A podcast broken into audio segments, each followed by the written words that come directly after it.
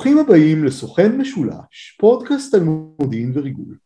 כאן דני אורבך מהחוגים להיסטוריה ולימודי אסיה באוניברסיטה העברית בירושלים. בפרק הקודם שלנו, מגש הכסף על משתפי הפעולה הפלסטינים של ישראל, אירחנו את אה, פרופסור מנחם הופנונג שחלק עם המאזינים את המחקר שלו. הפעם אה, פרופסור הופנונג הסכים להתארח אצלנו פעם שנייה ולהתמקד בנושא דומה אבל קצת שונה. נדבר על סיפורים של סוכנים ערבים של ישראל, אה, בעיקר מראשית המדינה, אבל גם קצת הלאה. בין היתר אנחנו נשמע על אה, סוכן ערבי שהתגייר, אדם ששירת גם כקצין בצבא הסורי וגם כקצין בצה"ל, ואפילו על אה, גיבור מיוחד במינו שלפי השמועה הציל את בנימין נתניהו. שלום מנחם, תודה שהסכמת להתארח אצלנו פעם נוספת. שלום וברכה. אני רוצה להתחיל איתך בסיפור שדיברנו עליו בקצרה בפעם הקודמת. בפרק הקודם הזכרנו אה, הוצאה להורג של משת"פ בשם קאסם עלי בשנות החמישים, נכון? מפני שחשבו... בנובמבר 1948. נובמבר 1948, אז ממש מלחמת השחרור, מכיוון שחשדו שהוא סוכן כפול, בסיפור הזה אנחנו נתחיל. אמרנו שנדבר עליו יותר בפרוטרוט, אז הנה הגיעה ההזדמנות. כן, אז אה, קאסם עלי אה, חוסל על ידי אה, דוד קרון, שהיה איש רב פעלים, בין השאר האיש שהקים את יחידה 504, היה גם שליח של המוסד לעיראק ולאתיופיה, והוא גם היה חבר בית הדין ששפט את טוביאנסקי. אה, מי שהיה אז אה, ראש הש"י היה איסר בארי, ואיסר בארי אה, ציווה עליו לחסל את קאסם עלי שנחשד בהיותו סוכן כפול. רק להבהיר למאזינים, מי שלא מכיר את המושגים או לא שמע את הפרק הקודם, הש"י היה שירות הידיעות של ההגנה, שירות המודיעין של ההגנה, וטוביאנסקי היה יהודי שחוסל בחשד של ריגול באותו הזמן. כן, אה, ולאחר שהפרשה אה, נחשפה, אה, הוחלט להעמיד את איסר בארי, שהיה מקביל של מה שהיום ראש השב"כ, לדין, הוא הודח מצה"ל ונשפט לתקופת מאסר קצרה, לקנס, ובעצם עם זה הסתיימה הקריירה הציבורית שלו.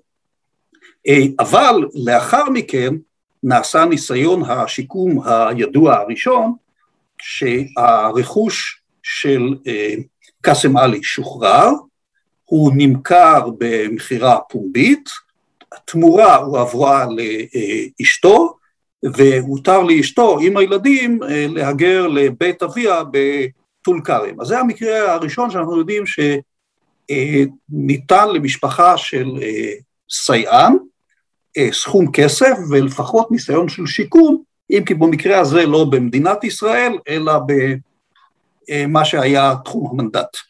הרי חשדו בו שהוא היה סוכן כפול, האם לדעתך באמצעות השיקום הזה, החלקי, המדינה הודתה שלמעשה החיסול שלו היה שלא בצדק? חד משמעי, מפני שזה היה חיסול על דעת של אדם אחד, בלי שיתוף של גורמים מדיניים, בלי שום הליך מסודר, אלא החלטה אה, לרגע של מי שעמד בראש המודיעין, אבל היא לא הייתה החלטה אה, כפי שגובשו נהלים מאוחר יותר במדינת ישראל. נאמר בשולי הדברים שהאנשים מהסוג הזה של איסר בארי ודוד קרון שהביאו את התרבות המודיעינית של מזרח אירופה לפה, בוא נאמר את זה בעדינות מאוד מאוד גדולה, עם ההריגות השרירותיות האלה, זה סימן אזהרה מאוד גדול למה מדינת ישראל הייתה עלולה להפוך אה, ואיזה מזל שהיא לא הפכה להיות משטר מהסוג שאנשים מהסוג הזה משגשגים בו. כן, כפי שאנחנו נראה, אה, אני גם רוצה לעשות הבחנה בין אה, ישחר בארי לבין דוד קרון, כי העובדה שדוד קרון לא הועמד לדין, הוא היה פקוד, הוא היה המקומות הלא נכונים, והעובדה היא שגם הוא המשיך לשרת ביחידות ה... נגיד ככה, בשירותי הביטחון של ישראל והגיע לתפקיד אה, בכיר.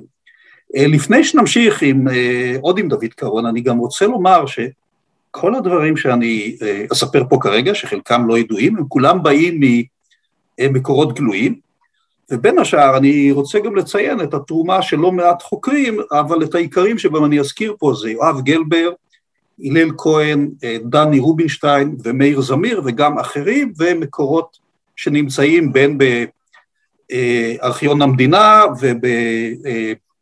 ובמאגרי המידע אודות פסקי הדין של בית המשפט העליון וכיוצא בזה. וזאת הזדמנות להמליץ למאזינים לקרוא את צבא הצללים וערבים טובים של הלל כהן, שני הספרים שבין היתר דנים בנושאים האלה. כן.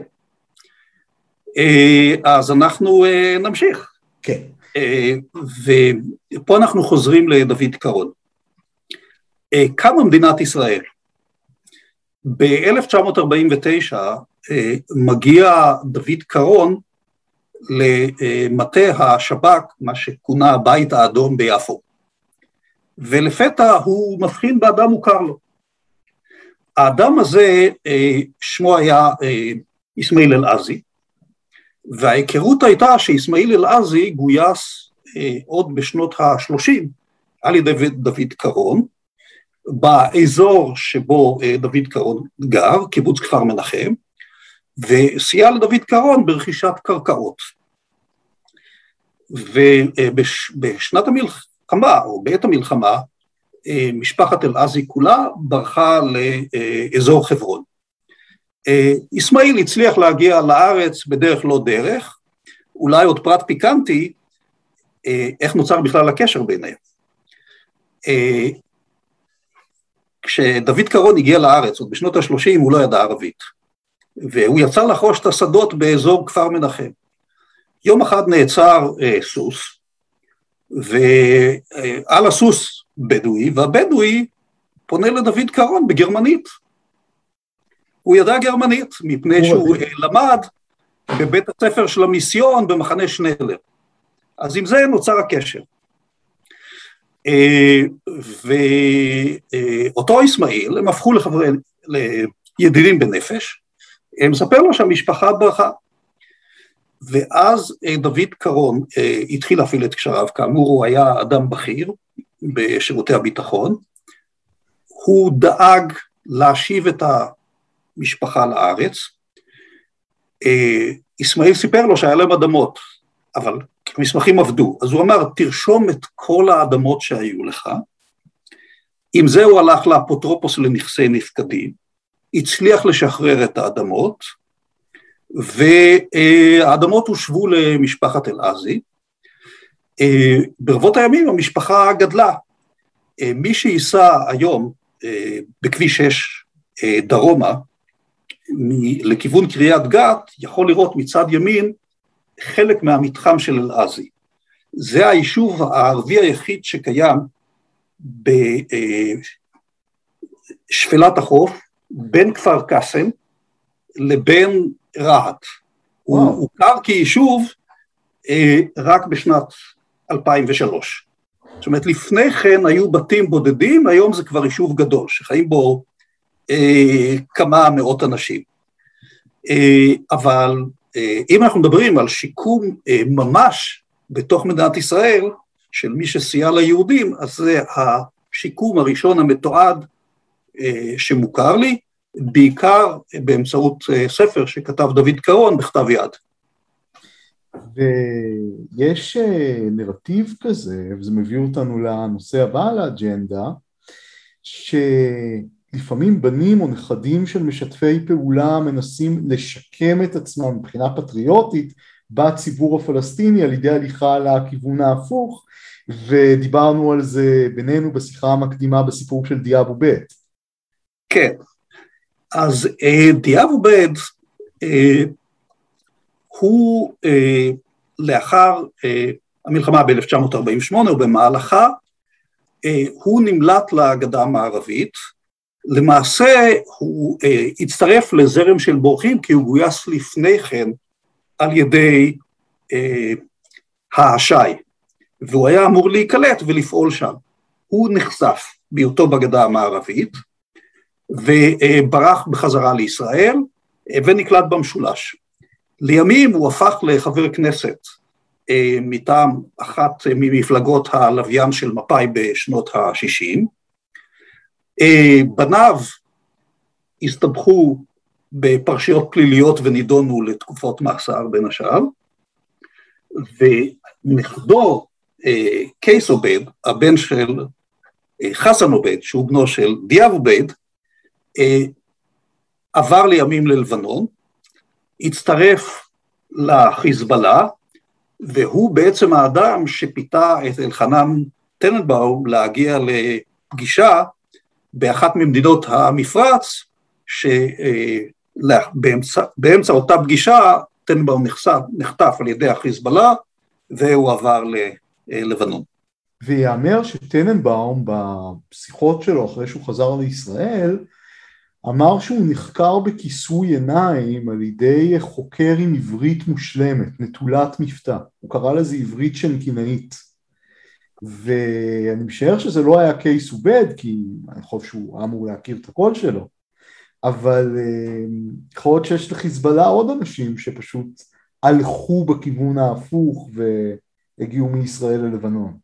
אה, ייתכן, יש, אה, יש גם מקרים מעטים של יהודים שהגיעו, ומקרה יותר מאוחר, שאני נתקלתי בו, לא בתקופה שאנחנו מדברים עליה, אבל זה היה על ידי ישראלי שפותה להצטרף לשירותי הביטחון של הרשות הפלסטינית, ואז הוא נחשף על ידי השב"כ, אבל גם התברר שה... צ'קים שניתנו לו אה, עבור פעילותו חזרו ללא כיסוי. הצ'קים שניתנו לו על ידי הפלסטינים. כן. שזאת פרקטיקה ידועה דרך אגב, גם גרמניה מלחמת העולם השנייה לפעמים שילמה לסוכנים בכסף מזויף. כן, לה... אז, אז יש, כן, יש מקרים בודדים גם של ישראלים, ש... יהודים שמגויסים על ידי הצד השני. שנפלו, ויש אה, סוכנים ערבים שעשו חיל אחרי השיקום שלהם ואפילו התגיירו, אני רואה. כן. אה, זה סיפור שמצריך קצת יותר זמן. אוקיי, אה, אנחנו כן, פה. כן. מי שירצה אז יותר בהרחבה יוכל גם לפנות לחלק מהסיפור שאנחנו נפרוס פה לספרו של דני רובינשטיין שמתאר את ה... יממה אה, שבה אה, גם אה, נפל מי שהיה מפקד הצבאי הפלסטיני המוכשר ביותר במה שהיום הקסטל, וגם למחרת היה הטבח בדיר יאסין. אבל בין השאר אה, מי שנחשד בכך שהוא הפיל את אה, עבד אל-קאדר אל-חוסייני, אותו מפקד פלסטיני, זה היה אדם שנקרא אה, אחמד מטר. או, זה לא ידעתי. כן. אחמד מטר, זה, זה, זה שמועה של הפלסטין, ש, שהיא נפוצה בקרב פלסטינים. אני לא אומר שהיא מגובה, שהוא הסגיר אותו. כי כן? הגרסה המקובלת אצלנו זה שעבד כן, אל-קאדר כן, אל-חוסייני הגיע בטעות כן. ונורא בטעות. זאת הגרסה שאני מכיר, אני לא אומר שהיא הגרסה הלא נכונה. אוקיי. אני, אני אומר שקיימת גרסה שהיא נפוצה אצל הפלסטינים. והגרסה הזאת אומרת שזה אחמד מטר, שהוא גדל באזור של הכפר מוצא. הוא הכיר את היהודים, ועוד לפני הקמת המדינה הוא גויס על ידי השי והפך להיות מודיע, ומאוחר יותר הפעיל אה, רשת במזרח ירושלים. אה, הוא היה כנראה אדם מוכשר מאוד, כי לימים הוא עבר לישראל ונשלח גם על ידי ישראל לתימן, שם הוא פעל. כן, שם הוא פעל מטעם המוסד. באיזה שנה? באיזה שנים? אנחנו מדברים בתחילת שנות החמישים. מה יש למוסד לחפש בתימן בתחילת שנות החמישים? העלאת יהודים. העלאת יהודים, אוקיי. כן, הוא, הוא היה פעיל בזה. יכול להיות שגם דברים אחרים.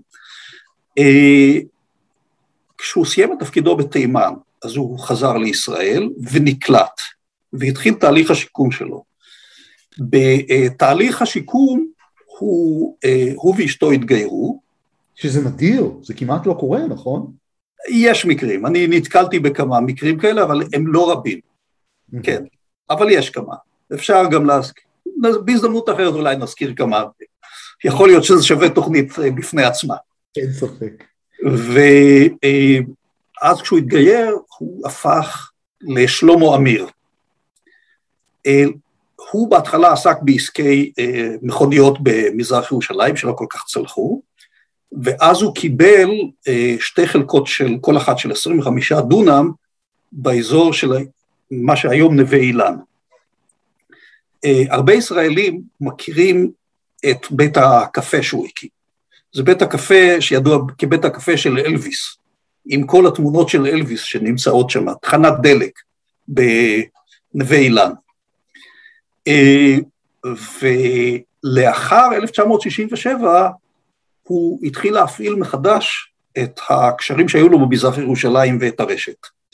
זה נודע לפלסטינים, ואז נשלחה חוליה של אה, אש"ף אה, לרצוח אותו. אה, זה לא יצא אל הפועל, אבל הקטע המשונה באותו פרשה היה שמי שהיה פעיל באותה חוליה, ששמותיהם היו וויליאם נסאר וכמאל אל-נימרי, שניהם היו בנים לאמהות יהודיות.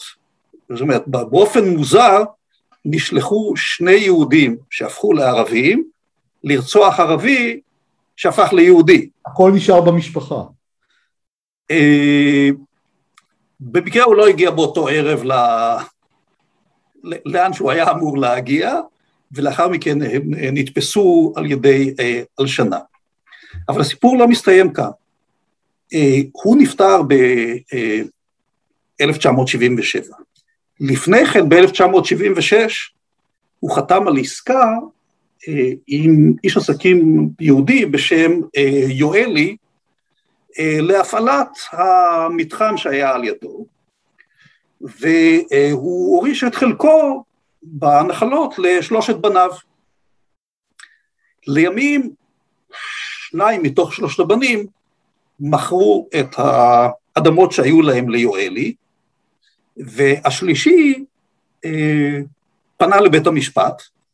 הייתה סדרה שלמה של משפטים שנמשכו למעלה מ-20 שנה. הם נסתיימו רק ב-2017. בסופו של דבר הייתה התמחרות על האדמות והכל נמכר ליואלי, אבל הפואנטה פה, שאותן אדמות יושבים עליהן היום האולפנים, ששם אה, מוסרטת הסדרה של האח הגדול.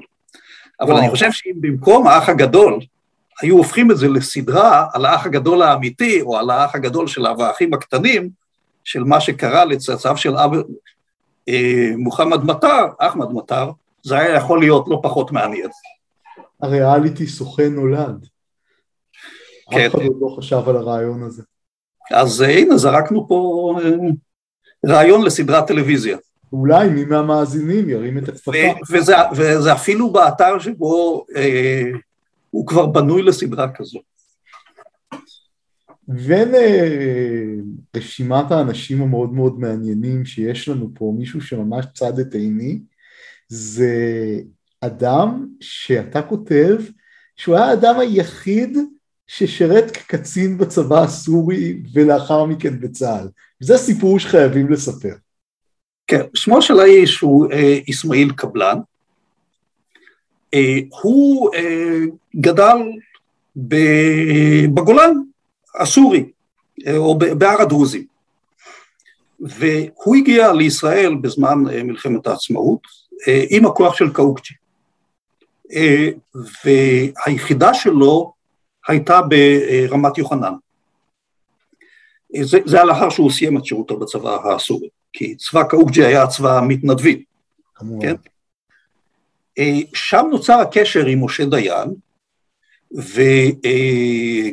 וגיורא זייד, ואז הדרוזים הסכימו אה, לא להילחם בקרב של רמת יוחנן כחלק מהסדר שהיה איתם. אה, לאחר הקרב הוא חזר לסוריה, ואז התברר לו שמחפשים אותו בשל שמועות שהוא משתף פעולה עם ישראל. ואז הוא נמלט לישראל. הוא נמלט לישראל, בהתחלה הוא נאסר, כי חשדו בו שהוא מרגל סורי. ודאי. ואז הגיע גיורא זייד, שהכיר אותו, והבן, גיורא זייד זה הבן של אלכסנדר זייד, הביא לשחרורו, הוא נקלט באחד הכפרים בכרמל, ולימים הוא התגייס ליחידת המילואים, ליחידת המיעוטים בצה"ל, היות והוא כבר היה קצין מראש, והיה לו ניסיון צבאי, אז הוא במהרה הפך גם לקצין בצה"ל. אבל זה עוד לא הסוף.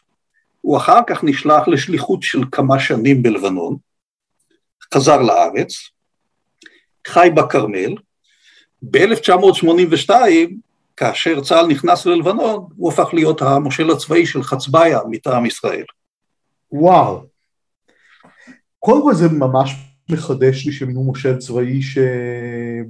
עם רקע כזה של שירות בצבא הסורי, זה...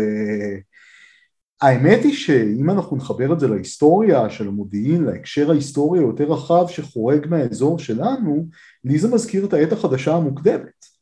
אז היה מאוד מאוד נפוץ שהם יזמים צבאיים למיניהם או הרפתקנים צבאיים משרתים בצבא הרוסי ואז בצבא הצרפתי ואז בצבא הפרוסי אפילו אם הם נלחמים בשני צדים שונים אה, תוך זמן יחסית קצר העידן המודרני תמיד אומרת הספרות אה, די הכחיד את הפרקטיקה הזאת אבל הנה אנחנו רואים שיש דוגמאות גם אצלנו האם אתה רוצה גם יש אצלנו עוד דוגמה שקצת מזכירה את זה, וזה של אה, יוחנן רטנר. אוקיי. שהוא אה, שירת בצבא הלבן הרוסי, עבר לצבא הבולשביקי, לאחר מכן היגר לארץ, הפך פה להיות אחד המפקדים של ההגנה, בשלב מסוים הוצע לו גם להיות הרמטכ"ל, והוא אה, סיים אה, גם כאלוף בצה"ל. כן, אז אה, גם כן, אדם ששירת בשלושה צבאות. והיו עוד כמה מקציני ההגנה שהיה להם רקע בצבאות אחרים. או בתנועות מהפכניות, אפשר להוסיף... כן, כן, כן, הוא לא, הוא לא היחיד, אבל אני חושב שהוא היחיד שאני מכיר ששירת בשלושה צבאות. נראה לי נחטא למאזינים שלנו אם לא נזכיר גם עוד דמות, את פנחס רוטנברג, או פיוטר רוטנברג, הזקן מנהריים, שידוע פה כמי שהקים את תחנת הכוח, אבל היה לו חיים שכל במאי הוליוודי היה שמח לשים עליהם את היד, היה בתנועות מהפכניות שונות ברוסיה, נתן עצה לתלות את לנין וטרוצקי שלמרבה הצער לא התגשמה, אה, עמד בחזית במהפכת 1905 ואז הגיע לאזור שלנו סיפור שהוא באמת סיפור מדהים. אה, אז כן גם אסמאעיל אה, קבלן משתלב ברקע הזה כן. אסמאעיל אה, קבלן גם הביא אותנו לאדם דרוזי אחר, אוקיי. או ללוחם דרוזי אחר, אה, שהפך לאדם ידוע מאוד בצה"ל, וזה סלים שופי. אוקיי. אה, סלים שופי הגיע לישראל בנסיבות, הגיע מסוריה, בנסיבות שלא לגמרי ברורות לי, אבל בסוף שנות ה-40, סדר גודל של 1949, הוא מצא את עצמו בישראל אה, כבחור צעיר, והוא אה, גויס לצה"ל. אה, הוא גם עשה תפקידי ביון שונים מעבר לגבול. הוביל יחידות של צה"ל והשתתף במבצעי מודיעין. אחד המבצעים שנחשפו זה היה כאשר אה, יחידה של סיירת מטכ"ל אה, נתקעה בתנאי מזג אוויר קשים בגולן, ומי שהדריך אותם ועזר להם בעצם להיחלץ מאותו מצב ביש היה סלים שופי. הסיפור עצמו מצוי ביוטיוב, בנאום של בנימין נתניהו שהיה מפקד אותה יחידה, וסיפר את הסיפור באופן כללי ב... לאחר שסלים שופי נפטר, בדיווחים שהיו אז, אז גם בדיווחים עיתונאיים, נאמר שהוא הציל את נתניהו. זה לא בדיוק הסיפור שנתניהו מספר, אבל, אבל כך נכתב בעיתונות. כי אה, הוא הציל את כל היחידה ונתניהו בתוכה, נכון? זה יהיה כן. תיאור מדויק יותר. כן. אה, גם הוא אה, מונה לאחר 1967 לתפקיד הפעם של ראש מועצה, ראש מועצת מג'דל שמס בגולן, כן, כך שישראל גם יודעת להיעזר בניסיון של אותם אנשים וגם לתגמל אותם, אם תרצה. חבל שלא חי יותר זמן, הוא היה יכול להיות שר בממשלות נתניהו אולי. אולי, כן, היה יכול להגיד תפקידים כן, אבל הוא נפטר בזמן שנתניהו כבר אה, היה לאחר הכהונה הראשונה כראש ממשלה. אהה, זה... אני חושב שאנחנו כחוקרים תמיד צריכים לשים לב לאופן שבו עיתונאים ממסגרים סיפורים. מהם מישהו שהדריך יחידה ואולי הציל אותה או הוציא אותה מתנאים קשים לאדם שהציל את נתניהו, כלומר הפוקוס העיתונאי הזה על clickbait, על מה שמושך קהל. כן. אם אנחנו דיברנו על אה, סייענים דרוזים, או סוכנים דרוזים, ובעניין הזה גם אפשר להזכיר נוצרים, אז ישנו סיפור מוזר מאוד של אה, שלהי מלחמת העצמאות. אוקיי. Okay. אה, בעת המלחמה הגיעו לארץ מתנדבים מרונים, שנלהבו מהאפשרות להילחם בערבים. אולי גם חיפשו פרנסה, אה, וגם הגיעו אה, דרוזים שעזבו את צבא קאוג'י אה, והם נתפסו כנאמנים יותר, בעיקר בגלל הבריטים דרוזים בכרמל, והחליטו לגייס אותם. אבל השאלה הייתה מה לעשות איתם. לא היה לגמרי ברור. זה היה בעצם הבסיס ליחידת המיעוטים בצה"ל. אה, שקודם כל גייסו את, ה, את אותם אה, אנשים שרצו להתנדב, אותם אנשים שנמצאו בארץ מסיבות שונות, ולאחר מכן גם גייסו לאותה יחידה אה, בדואים ודרוזים שנותרו בישראל. אבל הייתה שאלה במה בדיוק להעסיק אותם, כי עדיין בשלב הזה הייתה קיימת שאלת הנאמנות. הסתבר שאחד הדברים שנמצאו לצורך ההעסקה של אותם אנשים וגם הוועד תכלית, אה, הייתה אה, שוד בקר מעבר לגבול והבאתו לישראל. אנחנו נמצאים בתקופה של אה, הצנע, עם כך שבשר אה, היה קשה להשיג בארץ. אה, אני עוד זוכר מילדותי, שהיא כמה שנים אחרי כן, שגדלתי בקיבוץ, ושם היה מונח שקראו לו שניצל מצרי. השניצל המצרי זה היה פרוסת לחם מצופה בפירורי בשר ומטוגנת בשמן עמוק. אז זה לתאר לך את ההוואי של אה, שלהי הצנע, שאז היה ניתן אה, להשלים את הבשר שחסר באמצעות אה, גנבה של עדרים, דרך אגב זה היה הדדי. היו מקרים שוועדות שביתות הנשק גם עסקו במקרים של בקר שנגנב מישראל והוא עבר לעבר לגבול. זאת אומרת, ישראל הרשמית עסקה בשוד עדרי בקר, זה דבר מדהים, לא קראתי את זה בשום מקום עד היום. אז אה, זה נמצא בכמה מקומות, אתה יכול למצוא את זה בספרים, מי שכתב על זה אה, יותר זה חוקר בשם רמי זיידה, שהוא מתאר את אה, מה שקרה עם יחידת המיעוטים, ספר שלו מצוי.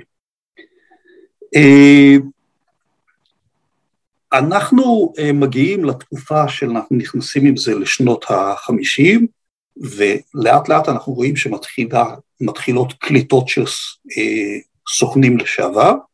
לא תמיד ברור לנו מה הם עשו, חלקם זה במסמכים שמצויים בארכיון המדינה, שאומרים לנו איפה שיכנו אותם.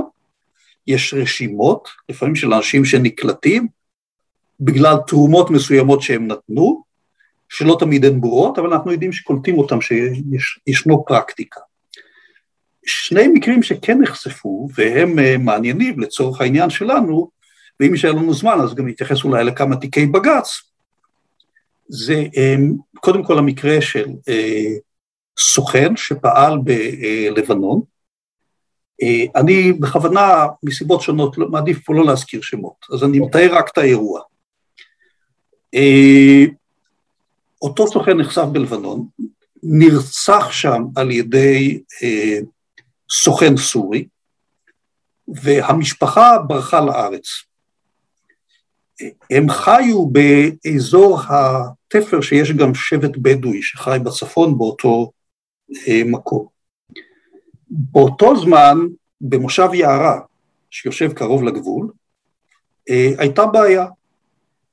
היה שם יישוב של תימנים, שיום אחד עזבו את היישוב ונמלטו לארץ, ונמלטו למרכז הארץ. למה? אנחנו יודעים? מסיבות של חוסר קליטה, של התרעמות על מה שקורה, סיבות, אה, זאת אומרת, עזבו, עזבו מרצונם, והבתים נותרו ריקים. ואז ישבו אותם במושב יערה, איפה שהמשפחה יושבת עד היום, וחיה שם בשכנות ליהודים. צריך לומר שהם לא חברי מושב, שזה עד היום כואב להם. הם חיים במושב כמורשים לגור שם, אבל לא כחברים. אני ביקרתי אצלם, כן, ביקרתי, אז אני, זה עלה בצורה די ברורה. חלקם אפילו שירתו בדור השני והשלישי, שירתו בצה"ל, כן? אבל זה המקרה היחיד שידוע לי, שמשפחה נקלטת במושב דתי, כל המשפחה, וזה כבר היום גם אה, שלושה דורות. אה, הילדים מדברים מבטא ישראלי לחלוטין, חלקם שירת בצבא, התרעומת על זה שהקליטה היא עם איזשהו שפיל, היא קיימת אה, עד היום אצל אה, הילדים.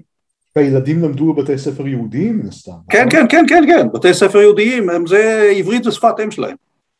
הם דוברים ערבית, אבל עברית היא שפת אם. זה האמת אה, מזכיר, אולי חלק מהמאזינים קראו כתבת עומק שהייתה בהארץ לפני שנתיים בערך, על אה, ילדים ערבים שאומצו על ידי קיבוצים, קיבלו חינוך קיבוצי אה, מובהק בשנות החמישים עד שהסתבר להם שהם הגיעו לסוף הדרך, הם רצו לצאת להגשמה, והסתבר שאת זה לא נותנים להם לעשות. אה, אני יכול להעיד שאני חוויתי את זה כילד, אה, ראיתי את זה בקיבוץ רמת השופט שבו גדלתי. גם הובאה קבוצה של נערים ערבים שהיו אז, הם לא הגיעו בתור ילדים, אלא בנערים בערך בסוף תקופת בית הספר. בתקופה הזאת שיהודים מתגייסים לצבא, אז הם הגיעו, והניסיון הזה לא החזיק הרבה זמן מעמד. בסופו של דבר אה, יש מכשולים שמאוד מאוד קשה להתגבר עליהם. ולפעמים אני יכול להעיד שמחקרים שקראתי ודברים שראיתי, שאם אתה חי בסביבה שהיא ערבית לחלוטין, אפילו בתוך ישראל, אז בעיות הזהות לא עולות באופן יומיומי. אבל אם אתה נמצא בסביבה מאוד יהודית, אז אתה מרגיש כל התנכלות, כל אפליה, כל עיקום פרצוף, וזה הרבה יותר כואב. כן, אה, אחד המקרים שהם פחות ידועים בעניין של אה, שימוש בסיינים הוא אה, הסיפור של אחותו של מאיר הר ציון. שושנה. שושנה. היא יצאה בתחילת שנות החמישים, 1954, 5, 55, אה, עם חברה, עודד וגמייסטר, אה, הם החליטו לצאת לטיול, אבל טיול הרפתקני במיוחד. אה, לצאת מרמת רחל לכיוון עין גדי, כשזה עובר בשטח שהוא לא היה בשליטת ישראל, אלא בשטח שהוא היה אז בשליטת ירדן. הם נתגלו באמצע הדרך על ידי בדואים ככל הנראה, ונרצחו. אה, לימים הגופות הובאו בחזרה לישראל. אה, מה שהתפרסם זה שזה היה בסיוע של אה, בדואים ישראלי. מה שאני מצאתי במקורות שלי, אחד מהם בארכיון המדינה, הוא בקשה להעניק בישראל מעמד ירדני שנמלט לישראל, ובין השאר צוין בבקשה שהוא הביא לכך שהתגלתה גופתה של אה, שושנה הר ציון. אה, מקרה אחר שקשור לאותו דבר הוא שבמושב חצבה בערבה יושב ליד זה קבוצת בדואים שעל אחד מהם נטען שגם הוא הביא לגילוי הגופה, וגם שהוא נקלט בישראל אה, בגלל אותה פרשה. אני צריך לומר שבעניין צדדי של הפרשה שידועה, זאת של הרצח של אה, שושנה הר ציון, הייתה פעולת נקם אה, פראית של מאיר הר ציון עם ארבעה חבר'ה מהצנחנים, שהוא אה, גייס אותם לצורך המשימה הזאת בלי אישור של הצבא, הם אה, נכנסו לשטח הירדני, אה, תפסו כמה ערבים ורצחו אותם כן כמה על אה, הרצח של אה, שושנה הר ציון, כל זה בלי לוודא בכלל שהם קשורים, אותם ערבים שנרצחו, שהם קשורים לרצח. התברר שמהחמישה ההם, שמאר ציון וחברה, אף אחד מהם לא ידע ערבית, אז הם גם לא יוכלו לבצע תחקיר. אה, מי שהיה אז ראש הממשלה, משה שרת, דרש להעמיד אותם לדין. העניין די התמסמס, שרת ביומניו מתאר את התדהמה שאחזה בו בכך שבעצם אה, יש התנגדות קשה בצה"ל להעמדה לדין, ובסופו של דבר זה נגמר באיזשהו דיון משמעתי. כמו שהרבה פעמים קורה במקרים כאלה. אה, לצערי הרב, אנשים שביצעו פשעי מלחמה פה לא תמיד קיבלו עונשים חמורים בלשון המעטה, ואפילו החבר'ה של כפר קאסם השתחררו אה, אחרי כמה שנים. אם אנחנו כבר מדברים על הסוגיה המשפטית, בואו נחזור לסוכנים. אמרת שזה חלק מהמקרים הגיעו לדיון בבג"ץ. כן, המקרים שהגיעו לדיון בבג"ץ, אני לא רוצה פה להלאות את השומעים בפרטים משפטיים יותר מדי, אבל כמה מקרים כן הגיעו, אה, ואני אתאר אותם בצורה קצרה. זה, זה כן זורק לנו אור על מה שהיה באותה תקופה. אני, אני אגיד שמה שמשותף לכולם, לכל אותם מקרים שהגיעו לבג"ץ, זה ש... אה, או לפחות את אלה שאני כולל כשייכים לעניין, זה מקרים שבהם המדינה לא הכחישה טענות של אדם שעתר לבג"ץ, שהוא בשלב כלשהו של חייו היה סוכן של ישראל. זה המכנה המשותף. ומכאן זה מתפצל. אה, למשל, באחד המקרים מתואר, ואין על זה מחלוקת, זאת אומרת, שאלה היו העובדות שנחשפו, שאדם שסייע ליהודים במאורעות 1929 ובמאורעות 36-38, וגם הגיש עזרה לכוחות ההגנה בתקופה שבין הכרזת האו"ם לבין פרוץ הקרבות. ב-48' הוא עזב את הכפר שבו הוא חי עם אשתו ובנותיו, בגלל שהוא חשש מנקמה עקב העזרה שלו ליהודים. הם חזרו לארץ לאבו גוש ב-1950, קיבלו תעודות זהות, התעודות האלה לאחר מכן אה, הוארכו, ופתאום הוא גורש אה, לחברון, בזמן שיש לו תעודת זהות ישראלית. למה? אה, לא ברור לנו למה הוא, למה הוא גורש. זה, זה לא, לא, אני יכול לומר מה שעולה מהקריאה של, של פסק הדין, לא ברור לגמרי למה הוא גורש. עכשיו, אה, כשהוא גרר, אה, הוא חזר לארץ עוד פעם, ואז הוא הגיש עתירה. ופה השופטים נחלקו. הרוב קבעו שיש לדחות את העתירה, הנימוק, מי שנוטש את מדינתו מרצונו הטוב ועבר למחנה האויב, אינו רשאי לדרוש סעד מבית המשפט. כך נכתב שם. אפילו שהוא גורש? הוא, תזכור שב-48, על פי הגרסה שלו, הוא עזב את הכפר ועבר ל, לירדן, 아, אה, בגלל אוקיי. הפחד, כן, לזה הם התייחסו. Mm. השופט של המיעוט, שמעון אגרנט, מי שיהיה לימים ידוע מוועדת אגרנט, אה, אמר שהוא אה, חושב שבית המשפט צריך לפחות לחייב את המדינה לתת הסבר למה לא לרשום את התושב, את העותר כתושב ישראל. עכשיו, העתירה עצמה נדחתה. פסק הדין לא אמר לנו מה קרה בסוף. זאת אומרת, יש להם מצד אחד פסק דין למדינה שמאפשר את הגירוש, יש פסק דין של מיעוט אומר אתם חייבים לנמק. מה קרה בסוף אנחנו לא יודעים. אה, יש לנו מקרה אחר, של מזכיר הזה, של אדם שהתגורר בחיפה, עזב לארץ ערבית, הוא חזר לישראל והתייצב בפני קצין משטרה בדאלית אל כרמל, הציע לו את השירות שלו כמודיע לשם תפיסת מסתננים, ההצעה התקבלה, בפסק הדין מתואר שהוא הצליח אה, באמת להביא לתפיסת מסתננים, והמשטרה לא הכחישה את העובדה שהוא אה, הופעל על ידה.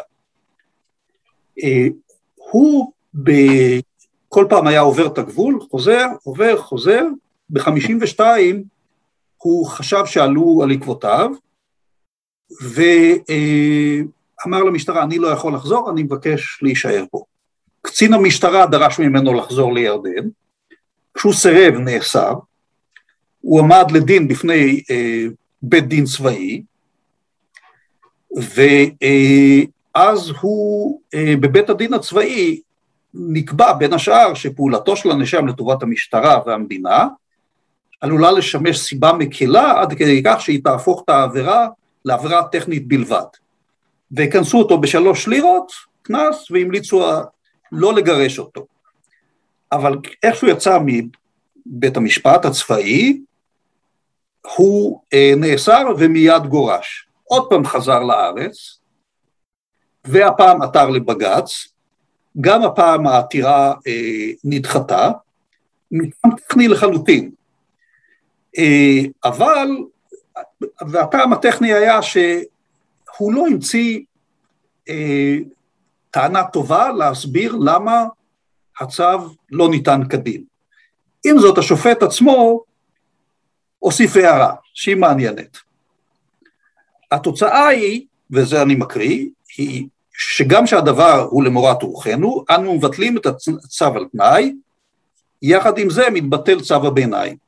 זאת אומרת, הם, הממצאים היו שהם הרגישו לא בנוח, אבל מבחינות טכניות הם אמרו, אנחנו לא יכולים לבטל את uh, צו הגירוש. Uh, ויש לנו עוד מקרים דומים כאלה, שאני חושב שהשניים האלה הם נותנים לנו פחות או יותר את התמונה של uh, מה שעולה באותם uh, חמישה-שישה בג"צים, שאני מצאתי שמתארים את הפרשיות האלו. יש לי שאלה יותר כללית, ואני חושב שהיא לקראת סיום, שאנחנו הולכים, היא נוגעת לשני הפרקים אה, ש, שלנו. היחס למשתפי פעולה מצד ישראל היה מעורב, לפעמים יותר חיובי, לפעמים יותר שלילי, לפעמים יותר נדיב, לפעמים פחות נדיב, מי לדעתך מבין הגורמים שאתה עסקת בהם גילה יותר סימפתיה למשתפי הפעולה? נגיד המפעילים שלהם, אנשי הצבא והמודיעין, לעומת נגיד פקידים מרוחקים יותר במשרד הפנים שגילו פחות סימפתיה, אתה רואה איזשהו דפוס כזה מי, מי יותר רוצה ללכת לקראת משתפי הפעולה ומי פחות? אני יכול לומר באופן כללי שמי ש... בניסיון שלי כמובן, שגילה את הכי הרבה סימפתיה זה מפעילים, כי שם יש את העניין האישי. אה, אתה הפעלת את הבן אדם, אתה מרגיש את עצמך אחראי אליו, אה, ולכן, ואפילו במקרים מסוימים זה קשרי ידידות. כך שהדוגמאות שאני ראיתי זה מפעילים אה, שהם במידה מסוימת הלכו אפילו רחוק, במובן הזה שהם ניסו למשוך בחוטים ולהפעיל את השפעתם. ואתה צודק בהנחה שלך שככל שזה יתרחק מאדם שהכיר את הסוכן באופן אישי, כך הנטייה הייתה יותר לקבל החלטה ביורוקרטית שהיא נשענת על שיקולי מדיניות כלליים. והמאזינים שלנו אולי אה, צפו בסרט התיעודי על הנסיך הירוק, הסוכן שהשב"כ הפעיל בתוך חמאס, ומי שצפה, בן של אחד מבכירי החמאס, ושבסופו של דבר עבר הברית והתנצר, סיפור מאוד מאוד מעניין, אה, ומי שהיה הכי לטובתו, מי שהתפטר מהשירות, מהשב"כ, והלך לארצות הברית כדי להעיד לטובתו, היה המפעיל שלו גונן בן יצחק, לימים אחד מראשי מחאת בלפור. אנשים מתגלגלים לכל מיני מקומות לא צפויים. היית רוצה אולי לומר עוד איזה כמה מילות סיכום, לסכם את הדיון שלנו במשתפי הפעולה? כן, אני חושב שמה שיש לנו זה,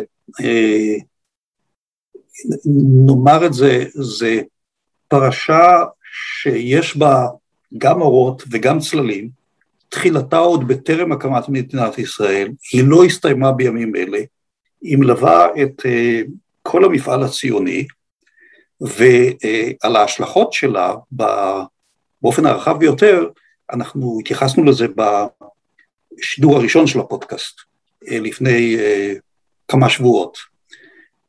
אבל יכול להיות שהגיע הזמן כבר לחשוב על זה בצורה שהיא יוצאת מהתחום הביטחוני בכלל, ולנסות גם להסתכל על ההשלכות החברתיות של העסקת כמויות כאלה של סוכנים וסייענים והקליטה שלהם בישראל על כל משמעויותיה.